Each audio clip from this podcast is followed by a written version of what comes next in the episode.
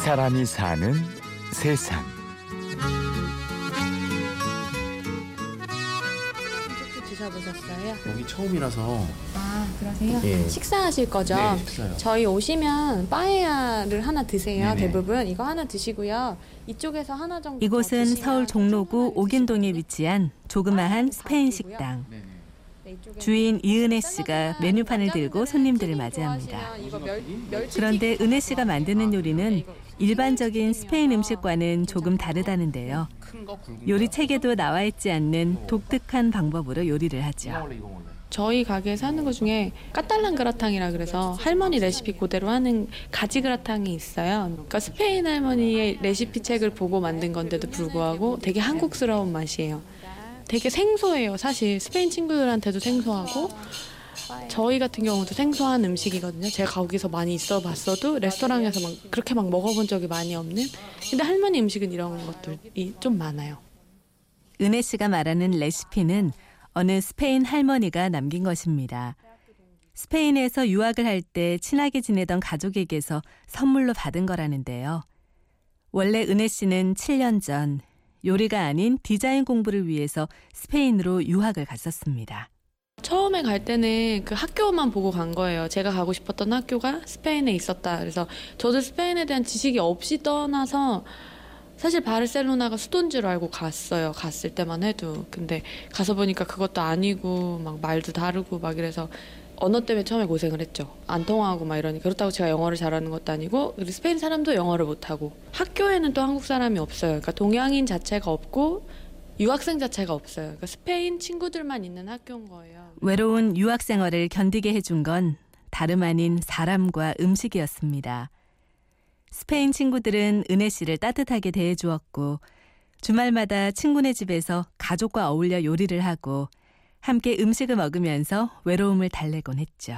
계속 있다 보니까 처음에 요리 되게 못했거든요. 하기도 싫어했고 맨날 사 먹고 그랬는데 이제 길게 사니까 뭘 해먹어야겠는 거예요.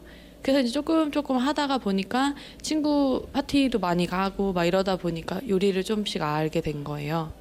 친구들 집에 가면 최대한 막 그냥 걔네는 가정 집에서 먹는 우리 집처럼 음식이라고 먹는데 저는 좀 신기한 거죠. 제가 봤을 때는. 친구네 막 무슨 사촌 집에도 가고 크리스마스 때 뭐 명절인데 모인다 그래서 또 같이 가고 이러다 보니까 요리를 좀 많이 접했어요.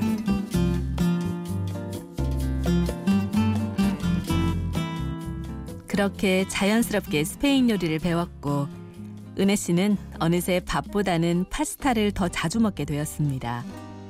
스페인에서 대학교를 마친 은혜 씨는 그곳에서 디자이너로 일을 하면서 이십 대 시절을 보냈는데요. 다시 한국으로 돌아오게 된 건 더구나 식당을 하게 된 건 사실 의도하지 않았던 일이었습니다.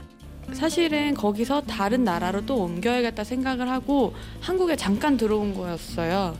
그런데 한국에 들어와서 그냥 일도 조금 하다 하게 되고 이걸 열게 되니까 이제 정착한 거죠. 저도 한국에 다시. 스페인 같은 경우는 이런 경우가 되게 많아요. 공방을 하면서 한쪽에서 뭐 커피나 자기가 만든 케이크나 샌드위치 정도 조금씩 파는 이런 게 많아서 그냥 나도 그냥 그 정도 문화 공간 정도만 생각하고 열었던 거죠, 처음에는. 그런데 한국에서 스페인 음식점을 한다는 이야기에 가족처럼 친하게 지냈던 스페인 친구의 가족이 한국으로 찾아왔습니다. 그리고는 선물이 있다며 낡은 무언가를 건넸는데요. 그건 바로 친구의 할머니가 생전에 적어놓았던 요리법들을 묶은 책이었습니다. 그 할머니가 돌아가시면서 아들분들이 유품을 정리하다가 이렇게 조금 한 장 한 장 할머니 그 레시피를 여기저기 막 이렇게 떠돌아다닌 걸 발견한 거예요. 그래서 그걸 모아서 책으로 묶은 거예요. 그래서 그 아들분들이 그 밑에 분, 그러니까 할머니한테 손자분한테 이제 또 나눠준 거예요. 그걸 물려준 거예요, 가족이. 근데 제가 스페인에 살 때 그 가족이랑 친하게 지냈거든요. 그래서 이제 그 분들이 한국에 재작년쯤 놀러 왔을 때 이런 거 있다고 너 준다고 여기 하니까 그래가지고 그때부터 은혜 씨는 할머니가 적은 요리법대로 요리하기 시작했습니다. 일반 스페인 요리와는 달리 손도 많이 가고 하는 방법도 까다롭지만 그만큼 정성이 듬뿍 들어간 음식들이라는데요. 할머니가 쓰신 거라 이런 식이에요. 요리를 만약에 뭐 가지 튀김 같은 걸 하면 가지를 좋은 걸 골라서 뭐 한 손 잡아서 얇게 썰어서 튀긴 다음에 소금으로 버무린다. 뭐 이런 식으로 돼 있어서 읽으면 되게 재밌거든요. 근데 그거를 보고서는 저는 만약에 먹어본 게 있으면 아, 이 정도 이런 그림이 그려지잖아요. 이런 음식이구나. 근데 안 그러신 분들이 그냥 그 책만 보면 절대 따라할 수 없죠. 살짝만 익히면 슈리소는 더 맛이 좋아서. 아직 초보 요리사인 은혜 씨는 할머니의 손맛을 그대로 전하기에는 부족한 실력이라고 말합니다. 하지만 꾸준히 노력하다 보면 언젠가는 할머니도 만족할 만한 요리를 만들 날이 올 거라고 믿으며 오늘도 열심입니다. 감사하죠. 그리고 그 언니한테도 되게 고맙고 되게 되게 선뜻 줬거든요. 그 책 앞부분에 할머니 사진이 붙어 있어요. 세련된 할머니였던 것 같아요. 이렇게 보면 사진상으로 봤을 때는 머리도 되게 막 잘 만져져 있었고 좀 그렇게 재미있는 정보들을 가지고 경험할 수 있는 만큼 최대한 해서 그거를 조금 더 쉽게 알려줄 수 있는 작업을 하고 싶어요. 제일 좋은 물건을 가지고 좋은 레시피를 적용해서 이렇게 하루하루 조금씩 다르면서 맛있는 거 하는 게 목표예요.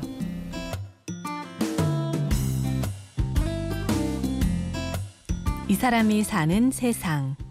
취재 및 구성의 김은혜, 연출 최우용, 내레이션 아나운서 류수민이었습니다. 고맙습니다.